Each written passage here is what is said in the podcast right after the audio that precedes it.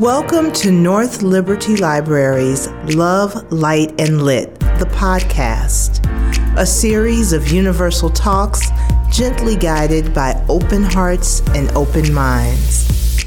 Listen to ignite the light in you and to appreciate the light in others. Hello, I'm Kelly with North Liberty Library, and I thank you for joining us today on Love, Light, and Lit, the podcast. You can also catch Love, Light, and Lit on Facebook Live every Monday at 12 noon Central Time. Be sure to follow North Liberty Library on Facebook to get notifications. The last time we spoke with today's guest, Abena Sankofa Imhotep, it was January of 2022. Then she was launching the Sankofa Literary Academy, a Des Moines based learning center where, according to her website, community meets culture and history meets legacy. In the 14 months since our last conversation, Abena has not only launched the center, but has been on a book tour with stops including our very own North Liberty Library. As a reminder, Abena is the director of the Sankofa Literary and Empowerment Group, which creates spaces for lifelong learning centering the literature and scholarship of Black authors. An active advocate for education, justice, and humanitarianism, Abena serves on several boards of directors, presents at human rights convenings, and leads a literary incubator for emerging readers. Abena is a TEDx speaker international relations major at Drake University and the author of Omari's Big Tree and the Mighty Djembe. Today, she's going to chat with us about her experiences over the past year and what this educational adventure has taught her about the joy of learning and what it takes to create a village right here in Iowa. Welcome, Abena. Thanks for joining us today. Hi, Kelly. It's so great to be back. Thanks for having me. Absolutely. You know, it's great to have you on. I always enjoy having conversations with you on and off air. Uh, so, for folks who may have missed our conversation in 2022, an audience quick FYI, the link is in the show notes if you didn't get a chance to listen to it. Can you kind of recap, Abena, what your initial goal was for the Sankofa uh, Literary Academy? Absolutely. So initially, um, I set out to have a positive impact on student achieve on student achievement. Um, the goal was to assist elementary age students to reach the district's literacy goals. You know, during the pandemic, literacy rates fell dramatically during that time. Mm-hmm. And as a matter of fact, statewide, between 2019 and 2020, the combined literacy rate for kindergarten through third grade dropped from 68% to 58%. And then it was only last year when we saw it rise slightly back to 61%. And that's statewide. But then looking in the geographical area where I live, in the Des Moines area, um, there were only 48% of third graders who were reading at grade level. Mm, that's so, so low, less than half. Less than half. And then if you if you zone in, zoom in a little bit more, 65% of black boys in the Des Moines public school district in third grade were reading under third grade level. Mm. So our goal was to step in as a supplement to the learning that's happening in the classroom and provide some additional supports for those students in the form of Sankofa Literary Academy after school program. Yeah, and such a goal that it was because when you're living in, and we'll be frank, Iowa is a predominantly white state area wide. And that's why it was so important for you to provide the statistic statewide and then funnel down specifically to black boys and what that literacy rate looks like pre and post COVID. And I mean, we're still kind of in COVID, you know yeah. what I'm saying? But once kiddos started going back to school, that slow incline of getting back to that literacy rate help was needed. So, what was the initial plan for you when you realized that this is happening? What were some of the first action steps that you took to get the Literary Academy off the ground? Well, some of the first action steps I took, that's a great question, Kelly, because it was really important to me to focus on the students who are scoring the lowest so often there are interventions at different levels for emerging readers, as I like to call them. There are different levels of intervention. And I realized that there was a huge gap for the students who are scoring the lowest. So those were the students that we wanted to make sure to focus our attention on. And then not only that, but we wanted to provide them also with culturally competent people as far as our staffing is concerned, so that they can see not only are there books and resources that accurately represent your identity, your culture, your family, but there are people who look like you who support you and we're interested in your success as well. So those are some of the immediate um, things that that came to my attention that that was probably that would probably be something that the kids would need right away. Yeah, absolutely. And it's so great, you know, with the education and the experience that you were able to pinpoint exactly where to start with such a huge undertaking. Did you find that you had other help? Were you able to get partnerships in the community to assist with with this task? Well, this is the thing. We didn't want to go big. We wanted to focus in on 12 students mm-hmm. at one school. And so we focused in on those 12 students who were struggling the most in third and fourth grade. And I coalesced a small team of three so that we could focus in and make sure that these children, these students, got the attention they needed. Did I reach out to other organizations and build partnerships right away? No, I did not. Um, because I wanted to make sure that this is that that the literary academy is about the students not about community people necessarily seeking credit or photo ops. That's just not the way we wanted to structure this program. Sure. It's truly about the success of the students. But later, once we got into our routine and we understood the needs of the students, then we were able to bring in people like um, the dean of John Dee Bright College from Drake University and have him uh, give a presentation and read to the students so they could see that college could possibly be in their future. We brought in authors um, of color. Uh, of diverse backgrounds so that the children could see another person that looks like them fitness coaches from across the Midwest. We got them involved in outdoor activities. So yeah, we were slowly, we slowly built partnerships with the intention of inspiring the students to look forward. You know, you're in third and fourth grade now, but there's a bright future ahead of you. And these are the people who you could either aspire to be like, or you can look for them down the road and they'll be willing to support you as well. Right. So it wasn't just the immediate need, but also those long term goals that you kept in mind when you initially began working with the Academy and For establishing sure. it. Absolutely. So you established Sankofa Literary Academy, and then you also started writing and you published a children's book. We mentioned it at the top. Tell us since the last time we talked 14 months ago, how has this past year been for you?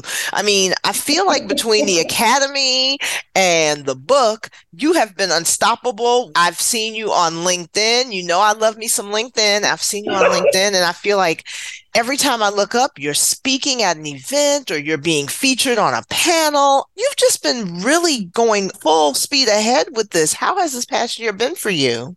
It's been really incredible. And I tell you what, Kelly, I was talking to a colleague of mine just casually. We met in the hallway, and we determined that at this point in our social climate and with the needs and challenges that are before us as communities, we cannot afford to do anything less we all have to do a little here and a little there until we reach our larger goal. So the last 14 months have looked like graduating the first cohort of 12 student scholars from Sankofa Literary Academy, which was absolutely beautiful to have all 12 of those students show 100% improvement in their test scores at the wow. end of the school year, which was higher than they'd scored all year long. That Amazing. gratifying. Thank you. And just like you said, you started with these 12 students, and that was your beginning, and they are now 100% improved. That is remarkable in 14 months, less than 14 months, because there was the planning that went into it. And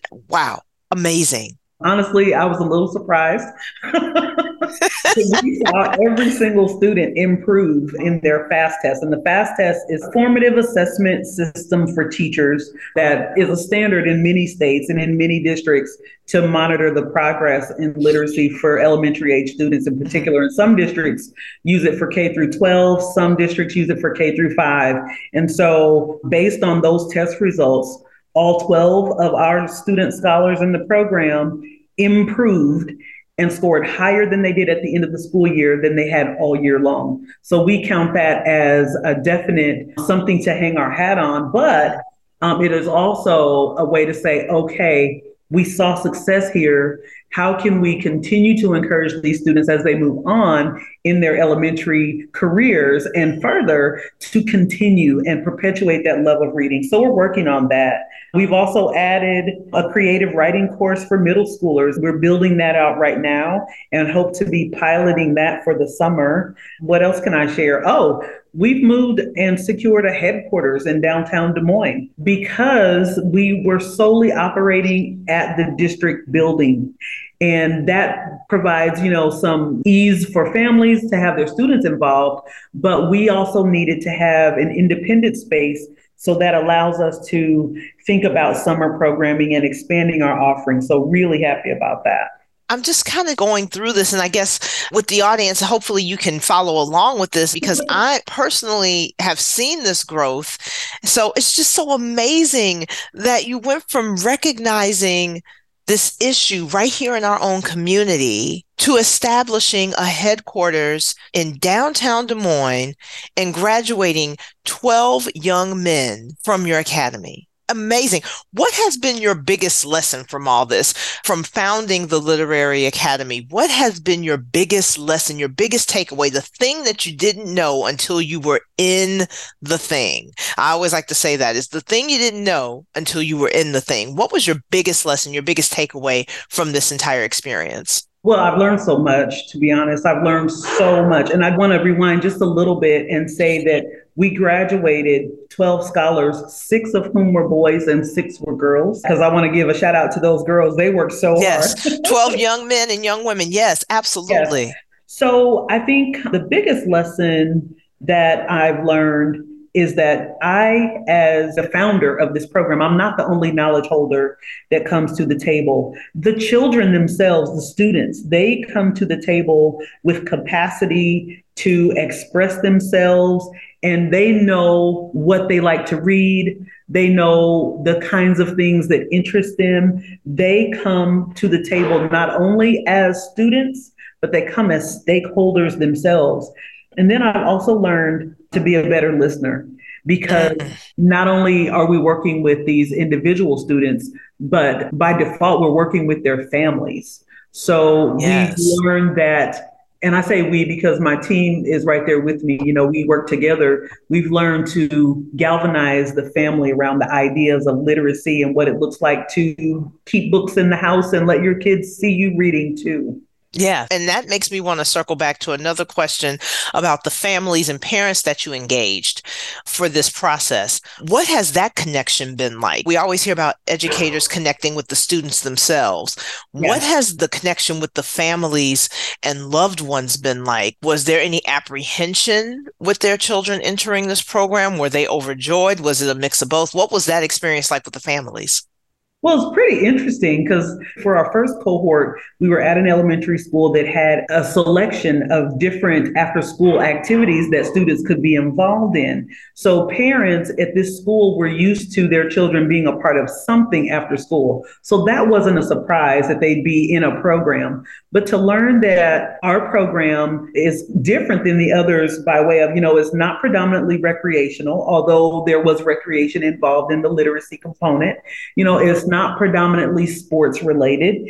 It wasn't predominantly about, you know, painting or games or anything like that. Mm-hmm. But there was literacy. And once the kids got in and really showed excitement, parents were like, What are you doing in this program that my kids actually want to show up and read? I think it caught them by surprise how interested their students were in staying. We try our best to be comprehensive. So, yes, there are heavy hors d'oeuvres.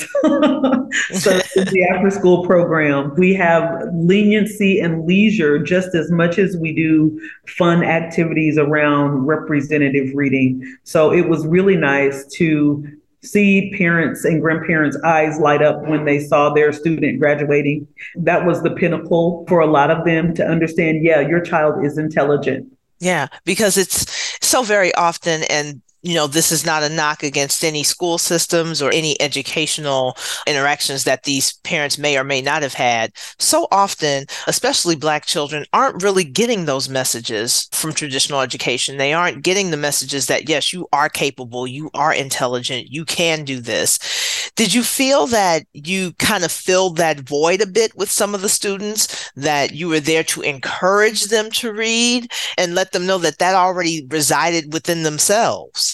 Yeah, I do feel that way. And it's really interesting because some of the tests, even the language that are used on some of the tests, can betray a child's confidence. For instance, mm-hmm. one test that I looked through asked the question is what did Timmy hide behind the sofa? Which it seems pretty straightforward. But if you come from a cultural environment that uses the word couch, and maybe instead of behind the couch, maybe it's underneath the couch then mm-hmm. you may not do well on that particular question because the verbiage is different than what you're used to in your cultural environment. Yeah. So there are things like that, little nuances that can have really dramatic results for our students that I think having a culturally competent person involved, they can make those distinctions and say, hey, this child doesn't have to fail because the verbiage is not something they're used to. Right. They can succeed if we make the right adjustments. That is great. So, what is next for you in the academy? And also, what's next with your book writing? Even before we get back into what's going on with the academy, because I feel like we've talked so much about that, and that's what we're here to talk about. I want to talk a bit more about your book, Omari's Big Tree and the Mighty Djembe. Am I saying that correctly? Close, Djembe. Tell me about this book. What inspired it? And when you found the time to write this with everything you were doing with the Academy? Well, I actually started the book process two years ago during the pandemic. A lot of things culminated for me. You have the pandemic where all of us were sitting at home and we had time to think. I was one of those people. And then we also had in Iowa, in the Midwest, we had a derecho mm-hmm. that wiped out a number of trees and communities and really devastated a lot of our communities. So the climate change inspired me as well as working with these amazing student scholars. So I decided they are interested in reading. I want to write something that they'd like to read. So I wrote a story about a little boy who finds his true gift. He experiences a derecho that massive storm and is able to throughout that process find his true gift. And i really like this story. I'm biased. Yes i wrote it but i like the story too. In the back of the book there is a glossary that helps students who may be struggling to pronounce. There's a phonics pronunciation guide as well as definitions for what some of the big words in the story mean. It's a book full of representation. It's about friendship. It highlights community and truly finding your place in the world and finding your gift. Mm. And the reception that I've received all across our state and many other places, it's been wonderful to know that children from ages 2 to 92 love this story. It's been really awesome. Lovely. I am just in awe of everything that you've been doing. So tell me, what's next for the Academy? And are you planning on any new books? Tell me, tell me, tell me, what's next for you coming up here in 2023 and beyond? Well, 23 is looking to be equally amazing. Of course, we always want to shatter our goals.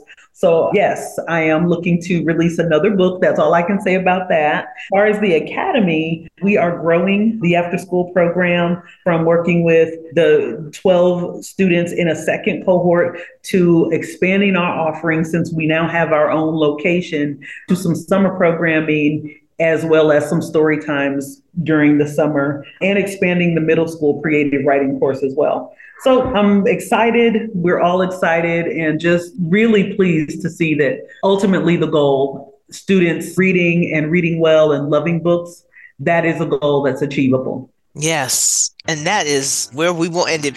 You've shared so many gems with us, and I know our audience definitely got something from this conversation. If they didn't, they were not listening because you dropped a lot of gems talking about emerging readers. And one of many things you said today is how we have to be careful to not betray a child's confidence because that's where really literacy starts is making sure that we make our children understand that they have what it takes to embrace literature. So thank you so much for joining us today, Abena. Again, where can our listeners learn more about you, the Academy, and your books, and just everything that you're doing? Well, uh, the best place to go would be our website. The website is not only the home for Sankofa Literary Academy, but for everything under the umbrella of Sankofa Literary and Empowerment Group, and that is www.abenasankofa.com. And if people are interested in learning more about Omari's Big Tree and the Mighty Djembe, it's available everywhere books are sold. And Kelly, I just appreciate you and North Liberty Library for having us back on. Thank you so much. Thank you so much, Abna. And again, this is Kelly, and this has been Love, Light, and Lit, the podcast, presented by the North Liberty Library. Today, we had the extreme pleasure of speaking with Abena Imhotep about her organization, the Sankofa Literary Academy. Check out our show notes from today's episode to find out more about her work and resources. Also, please visit our website at northlibertylibrary.org for additional programming and services. Thanks for listening.